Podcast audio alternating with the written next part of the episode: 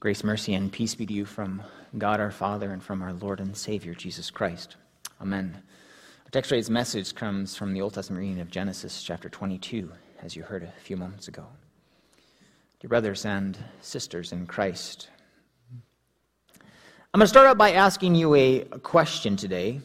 One very simple question, and you can answer it however you'd like. First thing that pops into your head what do you think I want to hear? What I actually want to hear, if you can read my mind. The question is this If you could have anything in the world, what would it be? Now, think about that for a moment. If you have something, you can go ahead and raise your hand. You know, I'm a genie in a bottle, and I can make your one wish come true. Maybe one thing you want is to not have to answer any questions like this. Anybody? One thing you could have, anything in the world, what would it be? Yeah. Your dream house, all right. What? Good health, all right. Yes. Peace. Jesus? Okay. All right. Salvation. Okay. Anyone? You stop because you don't want to top, you can't top that, huh? So, anyone else? One thing yet. Anything in the world. What would it be? Okay? I mean, the possibilities are endless for I mean what you could want in this world, right? Dream house, good health, a million dollars? Right? Anybody? Or, you know, maybe at least enough money to travel around the world, live on a luxurious yacht with your soulmate. Probably need a little more than a million dollars for that. I mean, maybe you just want to have a spouse, that soulmate to, you know, spend your life with. Maybe you want your, not dream house, but maybe your dream job. Maybe you want to live long enough to see your children, your grandchildren grow up. Maybe you want to go back in time and make some different life choices along the way. Maybe you don't want good health, but maybe you want to live forever. I mean, there's so many different things you could want here on this earth. And whatever it is that you want in this world, in your life, how far would you be willing to get it? I mean, maybe if you had an answer, you know, something that like, you'd like to have a child with your spouse. And in order to do that, what would you be willing to go through in order to get that? I mean, would you be willing to go through all kinds of steps in order to make that possible? I mean, especially if conception doesn't happen right away, or, you know, you've been trying for a while.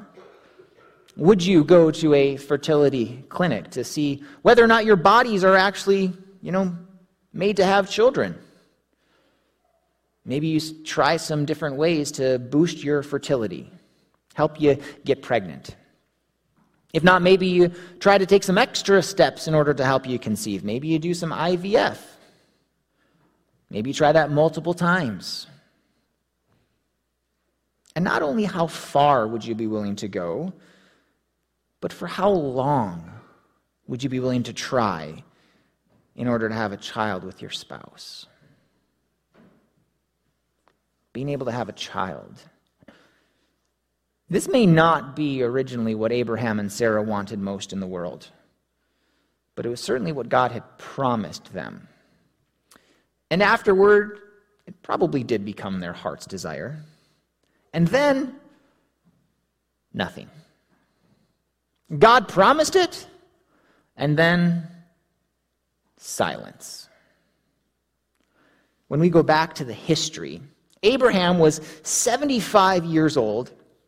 He was still Abram at the time when he set off for the land that God had promised to give him in Genesis chapter 12.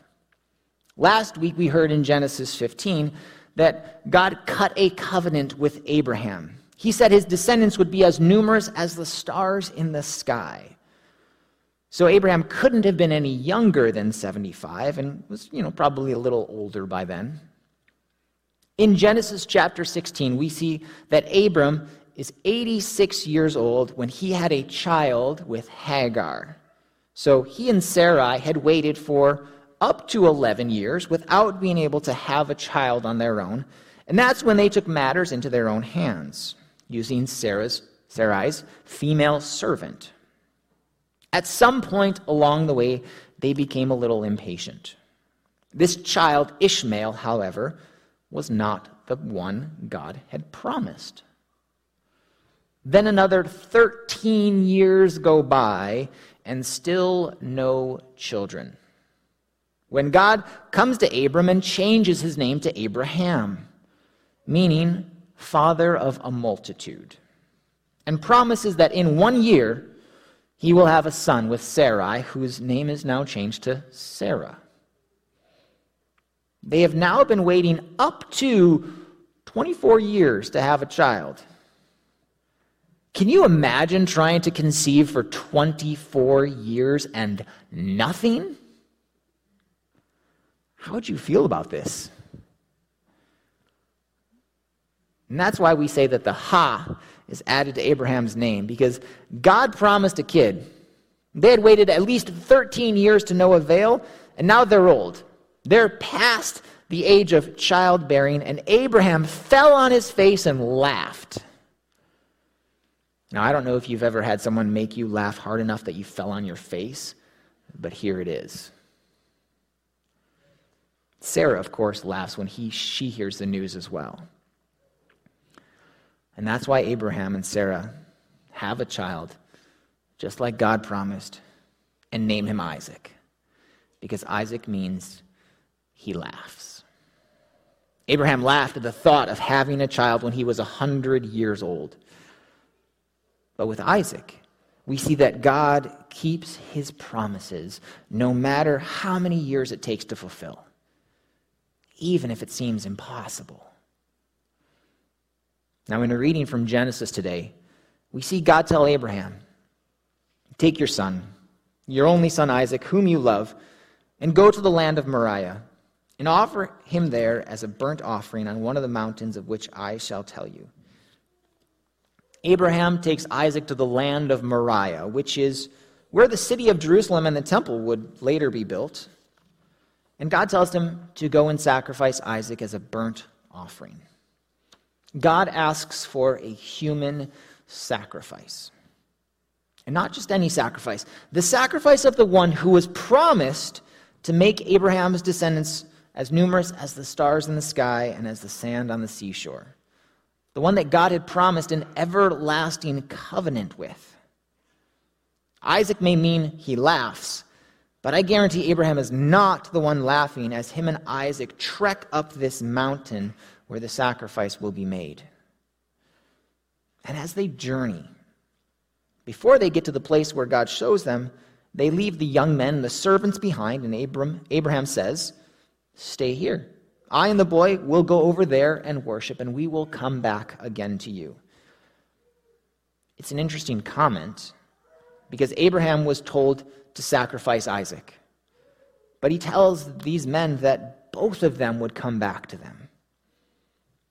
He believed that Isaac would be brought back to life. And the New Testament reading from Hebrews confirms it. Of course, Isaac doesn't really know what's going on because he asks his dad where the lamb for the burnt offering is, since they have everything else that they need. Abraham said to Isaac, God will provide for himself the lamb for a burnt offering. Then he gets everything ready to sacrifice Isaac. And you see, Isaac doesn't fight it. He doesn't even question his father as he's placed on the altar. At least God's word doesn't tell us, doesn't record it. And at this point, if you're reading it, many of you might be thinking one of two things. First, how could Abraham so easily, it appears, just offer up his son as a sacrifice? The simple answer is faith. Abraham believed that God could raise the dead. He didn't actually expect intervention from God that God was going to stop him. He thought he would sacrifice his son, and then God would bring him back to life. Some of us don't have that strong of faith. Now, that's not to say that Abraham always had that strong of faith. Remember, God took his time. And it was Sarah's idea to give Hagar to him. And rather than saying to her, No, no, no, the promise was for you and I, Sarah, not me and Hagar, so I think I'll pass, Abraham just did what his wife said. Of course, then there's the whole falling on his face with laughter conversation. And also, there's a time when Abraham said Sarah was his sister, not his wife, when they were in a foreign land, to protect them both, but especially to save his own life. And then God had to intervene with the king. And this didn't happen just once, but twice. Abraham wasn't perfect, but he did believe in God. Now, the second thing you might think about is how could God do that? How could God demand Abraham sacrifice his son? What kind of God does that? Obviously, we know the end of the story. But sometimes God does things to test our faith, and that's what Hebrews told us. It was a test of Abraham. Sometimes He allows these things to happen as a way to strengthen our faith. Sometimes we succeed, and sometimes we fail. Abraham believed God, and that God was a God of miracles, and that anything was possible with him. And he saw that, and he knew it when that little life began in Sarah's womb. And now he's ready to take that life from this earth. And after everything is prepared, he did not hesitate to sacrifice Isaac. And so God intervenes again. And he stops Abraham's hand. And God tells Abraham, Because you have done this, and have not withheld your son, your only son, I will surely bless you, and I will surely multiply your offspring as the stars of heaven and as the sand that is on the seashore. And your offspring shall possess the gate of his enemies, and in your offspring shall all the nations of the earth be blessed because you have obeyed my voice. All of the nations shall be blessed through Abraham's offspring. Today is Transfiguration Sunday, where we celebrate Jesus being transfigured on a mountain and God the Father speaking over his Son. He speaks similar words to those at Jesus' baptism. And after those words, Jesus' earthly ministry begins. Here at the Transfiguration, after God the Father speaks these words, the final journey of Jesus' earthly ministry begins, which ends at the cross. And at Transfiguration, you have Moses and Elijah who are there with Jesus, representing the law and the prophets. Because Jesus is the fulfillment of the law and the prophets. And there are some similar, similarities between the story of, of Abraham and Isaac and Jesus being transfigured. With Abraham, God is essentially saying, This is your son, the chosen one, through whom the promise of your descendants, as numerous as the stars in the sky, will come, through whom all of the nations will be blessed. Now go and sacrifice him. And then God intervenes and he gives Abraham the ram. At the Mount of Transfiguration, God is essentially saying, This is my son, my chosen one, my beloved, and I will offer him up as a sacrifice. Because through him, all the nations will be blessed. And Jesus is the ram. Now, if you felt any kind of compassion like you did with Isaac, you might say about Jesus, How could God do that? And the answer is, How could God not do that? If you remember the opening question in your answer, you could do anything in the world, what would, would it be? Maybe some of you would undo some of those choices that you made in life. Maybe some of those sins that you've done in the past, if you could do it over again. While God can't change the past, we do go to the past to see where God intervenes on our behalf. That's because our sins deserve punishment. They deserve death. And what we deserve is to lose our life. And not just our earthly life, but our eternal life. We deserve punishment, condemnation, hell. And not just some of us, but all of us. But we can't die in order to save ourselves because we are sinners. Our sacrifice would never be good enough. We can't save ourselves, let alone someone else. If God could have anything in the world, what do you think he'd want? Well, his word tells us he wants all people to be saved. And what was he willing to do for it? How far was he willing to go? He was willing to do everything. And so God offers up Jesus, his beloved Son, as a human sacrifice. In that same land where Abraham was going to offer up Isaac, because it was the only way. Through Abraham's all offspring, all generations would be blessed. And that's because Jesus comes from the line of Abraham. And it is through him, as the ram, as the perfect lamb, who intervenes for us in order to bless all of the nations of the earth. Because it is in Christ that forgiveness of sins has been won for all people. That eternal life is given to all who believe. Jesus takes our place. He dies on the cross for all of our sins, for all of our failures, for all of our selfishness, for everything that we do that doesn't live up to how God wants us to live. God offers up Jesus to save us. And God offers up Jesus because he is able to raise the dead. And that's what happens with Jesus after three days. Jesus, who is both truly God and truly man, rises from the dead because he was the perfect sacrifice, proving that he has won forgiveness and salvation for us, and that he has conquered sin, death, and the devil. And he has given us his Holy Spirit to work faith in us, to believe in him, and to change us.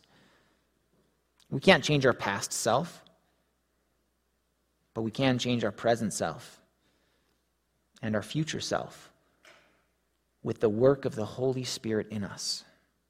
The Holy Spirit, who is present at Jesus' baptism and who is present in our baptism, present in the Word, present in the Lord's Supper to strengthen our faith so that we can live the life God wants for us by faith, just like Abraham.